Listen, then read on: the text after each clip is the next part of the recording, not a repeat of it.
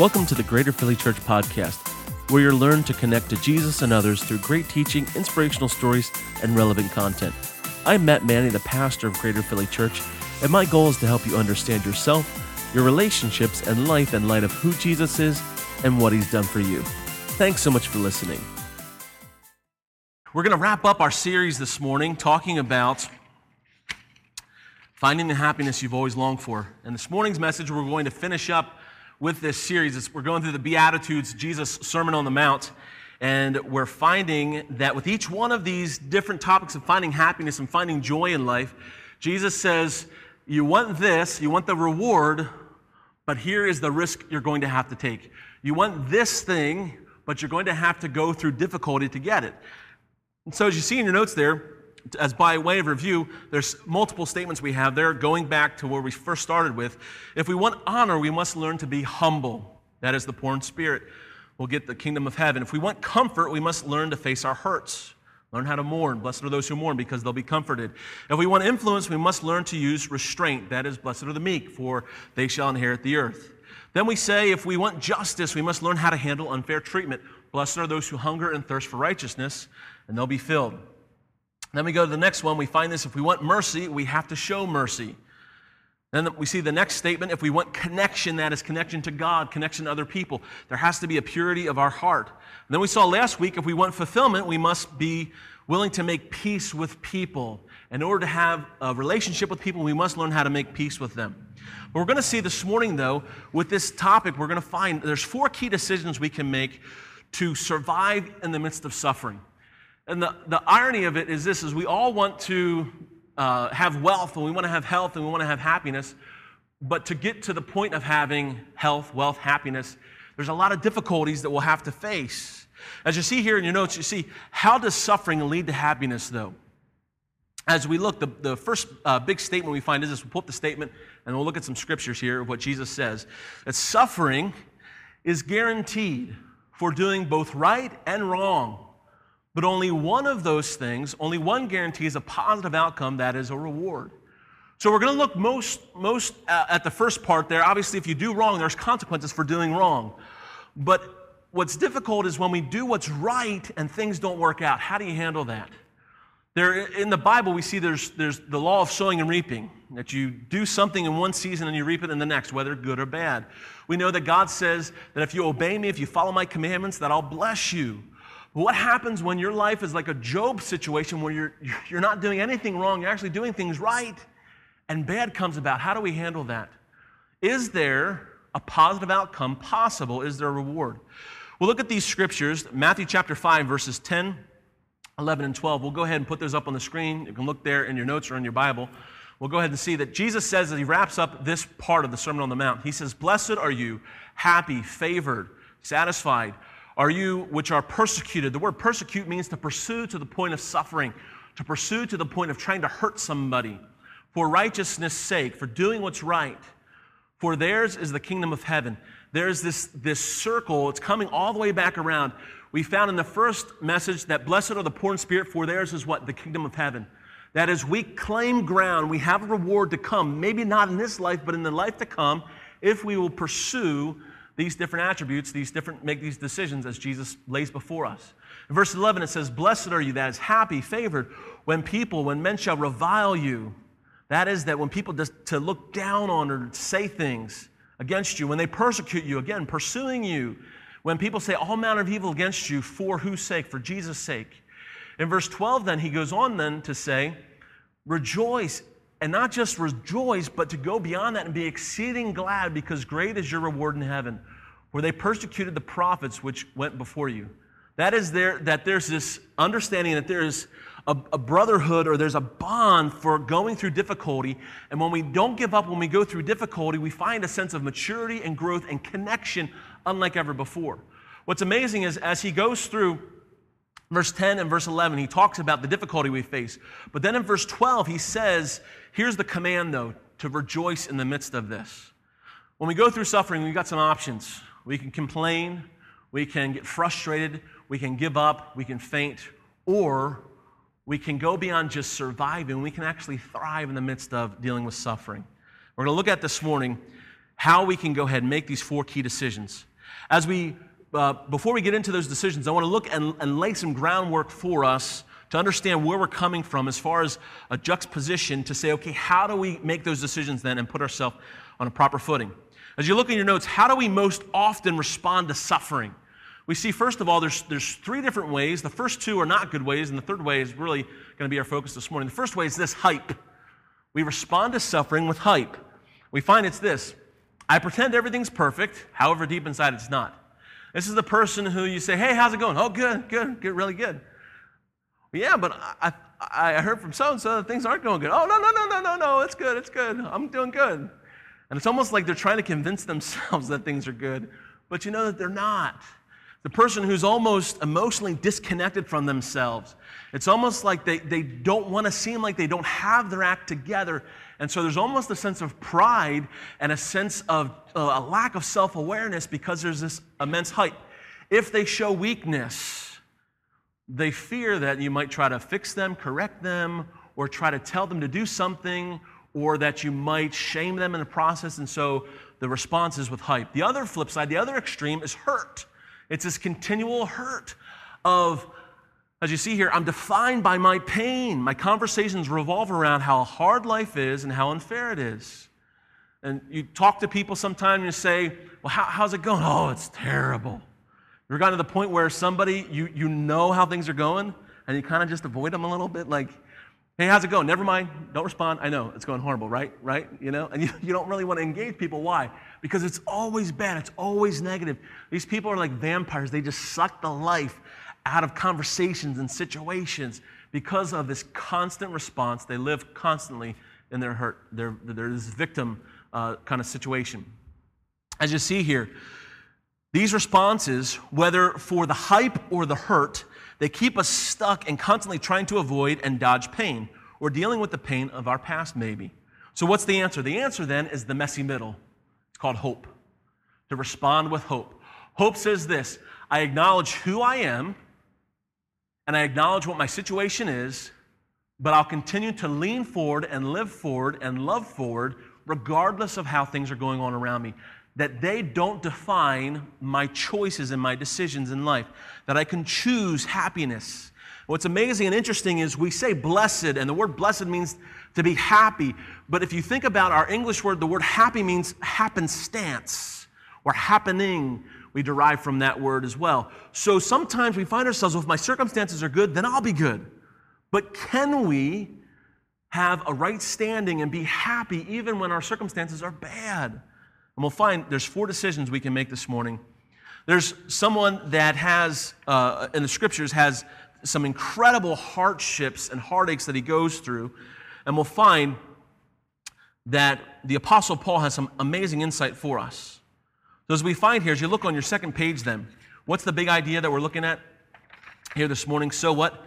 The greater the risk that we're willing to take in suffering, that is, willing to feel the hurt but continue to move forward deal with the pain, but continue to take steps forward. The greater the risk that we're willing to take, the greater the reward will come about. If you're going through some really deep, dark waters right now, difficult circumstance, understand this that God is allowing you to drive your roots down deep so that when the storms come, that you won't waver and that you can stay where you are and have a sure footing. As we see here in our notes, we're going to pull from 2 Corinthians chapter 4, verses uh, 8 through 10.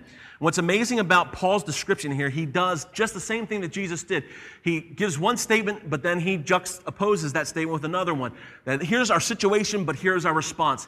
Here is uh, what's going on around us, but this is how we can behave. This is what's taking place in the circumstances that aren't good, but here is a right response for us. And so we find, first of all, the first of the four decisions is this decide to not allow suffering to define you. Decide to not allow suffering to define you. As you see, there's a statement right underneath that point suffering can only reach you as far as you'll let it. That suffering does have limits. You find yourself, you say, I'm being pushed, and we'll see here, Paul says in a moment, he talks about pressure, and you can only let suffering get to you as far as you'll allow. You think about, well, uh, Iron Man. You think about all the superheroes, and Iron Man, he, the whole point of him and his power was to keep those shards of the material, the shrapnel, from getting into his heart. And limitations and suffering the same way. We can protect our heart if we will allow ourselves to be careful to only allow it to get so far to deal with the suffering but not let it define us. We'll look at these verses, we'll put them up on the screen.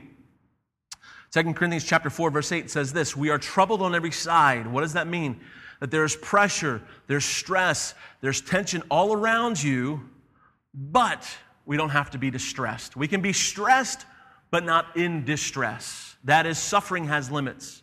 Think about uh, the tension we feel in life. We're going to talk more about tension when it comes to having answers in life.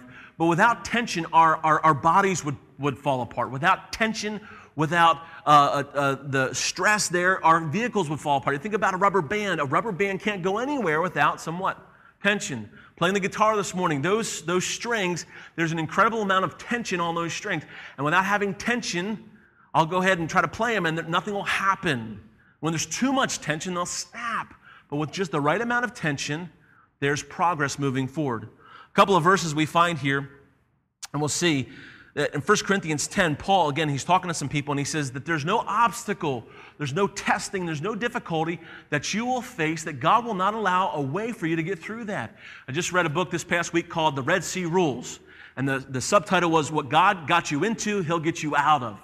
So, talked about how God pushed and he allowed the Israelites to get right there to uh, the one side of them. There was a big mountain, a big cliff that they couldn't get over. There was the Red Sea before them and the Egyptian army behind them. And right at the last second, when the pressure was mounting, God made a way and opened up the Red Sea and they walked through. What's amazing there is this is our uh, circumstances, they're not unique. Now, you and I, we're very unique. We're, no, none of us are, are the same. But the circumstances we go through, God says to us, somebody else has made it through, and so you can make it through too. You say, well, where do I find those examples? They're all throughout the scriptures of people who went through incredibly difficult times, and yet God made a way for them. It wasn't easy. They had to go day by day, week by week, month by month, and, and face some very difficult hardships, but they got through. Psalm 121, verse 3 says this He'll not suffer or allow your foot to be moved. He will keep you He's not going to be asleep. He's not going to fall asleep on you. That God is watching. The second decision we have to make is this decide to live in the tension of uncertainty. When we have uncertainty, and I don't, this is mine. I'm going to ask you today to make a decision to pick one of these decisions. To decide, to decide, to decide. Decide one of these four decisions and say, that's mine for this week, or mine for this month, or this year.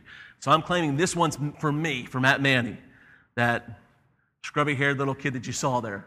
If I would have known as a seven year old the things that I would face, that I would, pro- I would just say, I don't want to grow up. I'm going to be a, a, lost boy in Neverland, right? That's kind of how we want to live sometimes. But decide to live in the tension of uncertainty. As you see in your notes there, it's okay to not have answers.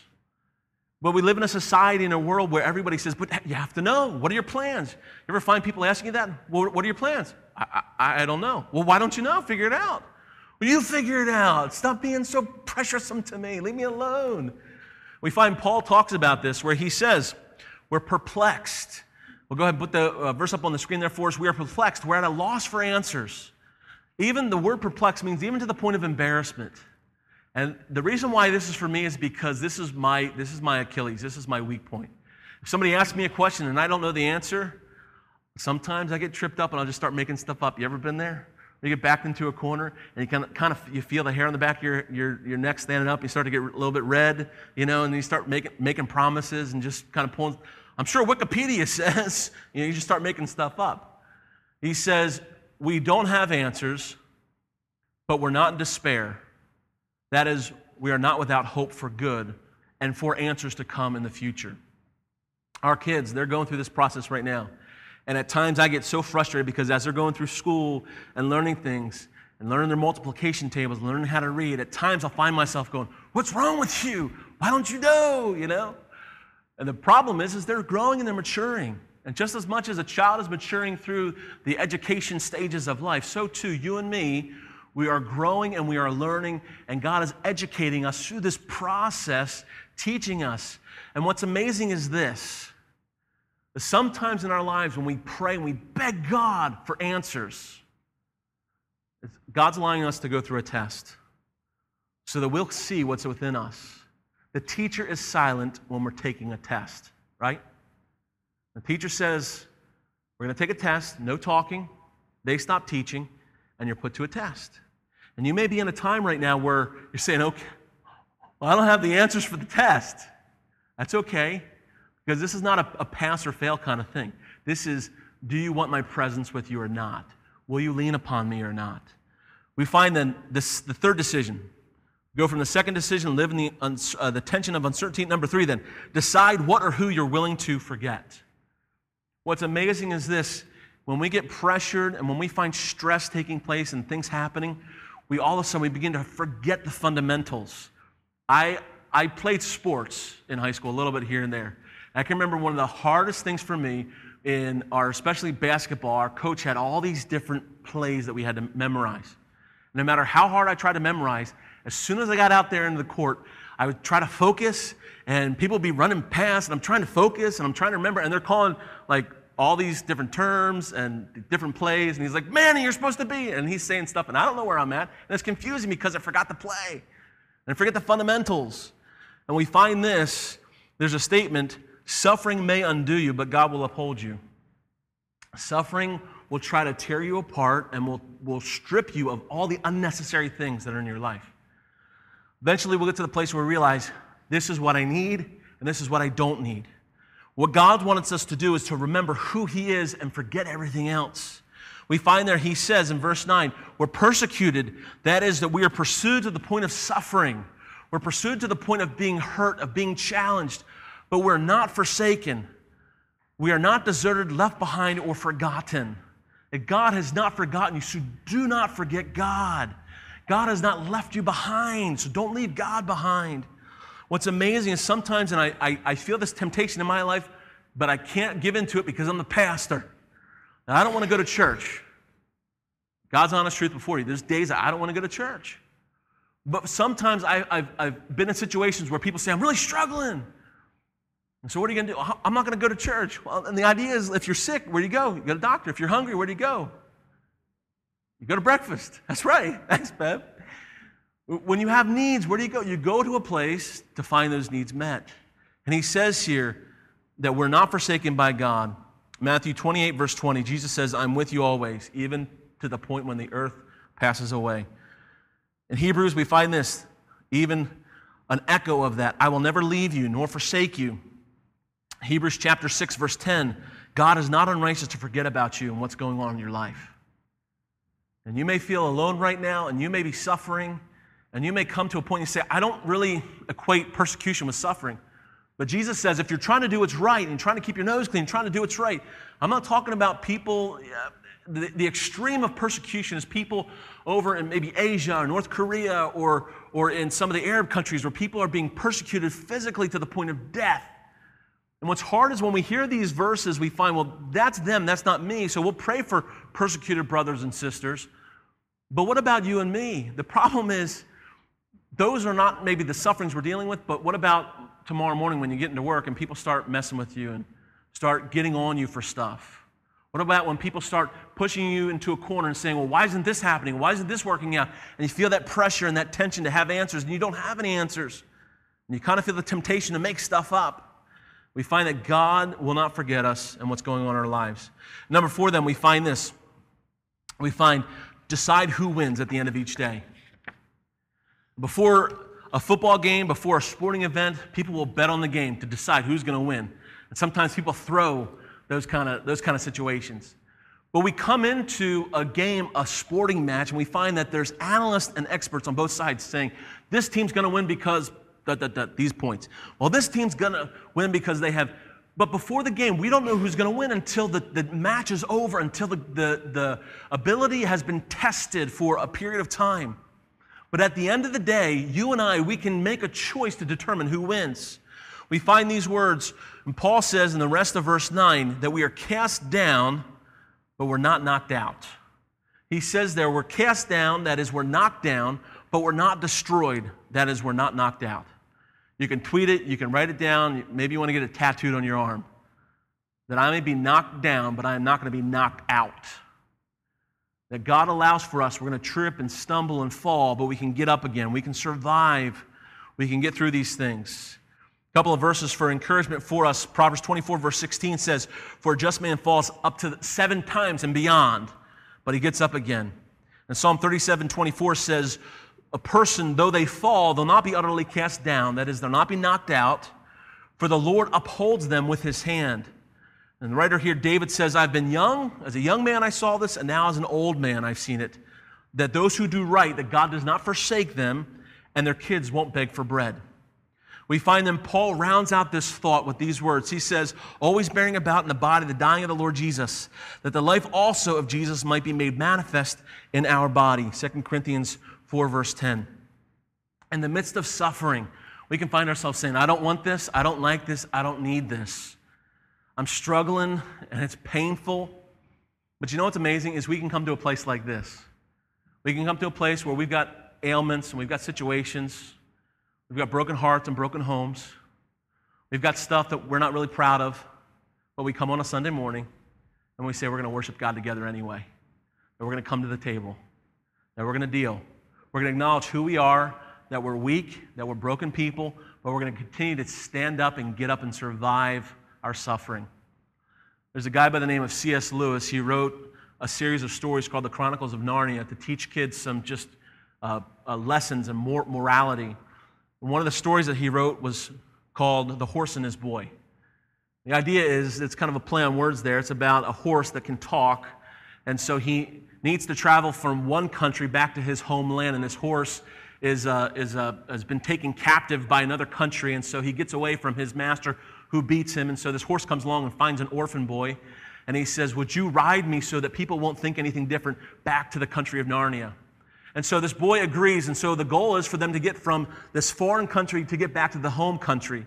And so as they're traveling, they find another companion, a young girl, and she rides a horse as well, and this horse, her horse talks as well. And as they're traveling, at one point, they come to the edge of a desert, and they begin to travel through the desert at nighttime. And as they're traveling through the desert, they can see off in the distance there's a wooded area, and they can hear the sound of a lion roaring. And they become scared and fearful. And all of a sudden, this lion begins to chase them and begins to chase those horses. And as they're going on, they hear another, uh, another lion from another side and begins to chase them as they cross over through this, through this area. And they become very fearful and very scared. Another point in the story, they find they're traveling through an area, and again, they begin to hear and feel a sense that there's a lion close by. And this lion ends up coming after this young girl and, and claws her and scrapes her back and hurts her. And she ends up getting up, and the young boy takes care of her and helps her, and she gets off on her own. And finally, this young boy with, his, with the horses, he's trying to travel. He's trying to get finally back to this home country, to the land of Narnia. And he gets separated from the rest of the group, and at one point, he finds himself uh, with this horse, the horse is so tired and so scared and just barely hanging in there. And the boy is reflecting that as much as his horse is weary, he's weary as well. And he finds that this lion then shows up, amazingly enough, once again and chases him up through the mountainside until he finally gets to his resting place and he finally can get to where he needs to be, get to his home. As the boy gets off the horse from evading this, this lion attack, he comes up through the, this mountain pass and it's dark and misty. And he finds himself, he's so frustrated because he feels like he can't get back to where he needs to be. He's scared and he's all alone. And all of a sudden, in the, in the, the mist and the darkness there, he hears this deep breathing. And he gets a sense that it's the breathing of this lion once again. And so he backs away out of fear. And the lion comes out, and it turns out that this lion is the king of the land of Narnia. His name's Aslan. And the lion comes out, and he says, I'm here. You don't have to fear anymore. You don't have to be afraid of me. You're finally home. Everything's going to be okay. I'm going to take care of you. And the boy begins to complain and say, But it's not fair because my parents left me, and it's not fair because these lions chased us all across the land, and it's not fair because I got separated from my group, and it's not fair because my best friend had her back clawed by a lion, and it's not fair. And here I am. I'm facing you, and I'm confused, and I have doubts. And the lion says, All those things may be true, but what are those to you? He says, All those things have happened, but here you are standing before me. The boy says, But there's two lions that chased us across a, wooded uh, desert area. And the lion says, It wasn't two lions, it was just one lion pursuing you. And he says, But what about the lion that clawed the back of my friend? And he says, That's between her and the lion, that situation, that has nothing to do with you. Don't worry about that. What about when the horse was without water and we were so tired and hungry and, and thirsty and we were chased again by this lion? And the lion says, It wasn't two lions, it was one, it was me. That lion that attacked your friend that clawed her across the back, that was me. The lion that chased you and pursued you so you'd finally get home, that was me. I care for you and love you enough, and you may not understand how the lion roars and how the lion works, but the lion is Jesus, and he is in control, and he is pursuing you and me through our suffering. So we don't just survive, but that we thrive through it all. Ladies and gentlemen, we come here as a church and we get healed up on Sunday so we can go out on Monday to go ahead and love people and impact people so that we have a hope not a happenstance kind of hope, but hope that says we will not give up. We will not throw the towel we will survive through these difficulties. As you find here in your notes, the more we suffer, the less people see of us and the more people see Jesus. The more we suffer, the greater we connect to Jesus and the people around us. Paul writes these words. He says, That I may know him and the power, the fellowship of his suffering when we go through difficult circumstances, it's not a time to retreat and isolate, but a time to draw close to other people. And we find those who go through suffering as well, we can go through suffering together and causes a connection, a bond that cannot be broken. Our last statement here is this that suffering reveals the reward we have in hope, not to give up. The suffering reveals this reward we have in hope, not to give up. I don't know what you're going through, but my heart breaks for you. But I know you may be going through some pain. You may have come out of a situation. You may be right in the middle of a situation, or maybe you're about to head into a situation. You say, I don't have any answers. That's okay. You say, I feel pressure on every side. It's okay. You say, I messed up. I got knocked down. It's okay. You say, I'm at a point where I, am I'm about to walk away from God. You know what God says? It's okay. Because you can be knocked down, but not knocked out. And you may forget me, but I will not forget you. And you may be without answers, but I will eventually give you answers. And with time, we don't have to deal with the hype or the hurt, but we can have hope in Jesus Christ. Let's pray. Thanks so much for listening to the podcast. I hope it was encouraging and inspiring. If you'd like to know more information about Greater Philly Church, you can go online to greaterphilly.church. You can also find information on Twitter, Instagram, and Facebook about the church as well. I'd love to be able to connect with you on social media. You can find me on Twitter, Instagram, and Facebook at Matt, M A T T, Manney, M A N N E Y. I've also got a blog with great content that you can find more information about at mattmanney.com. I hope the message today helped you to understand yourself, your relationships, and Jesus better in light of what he's done for you. Thanks so much for listening.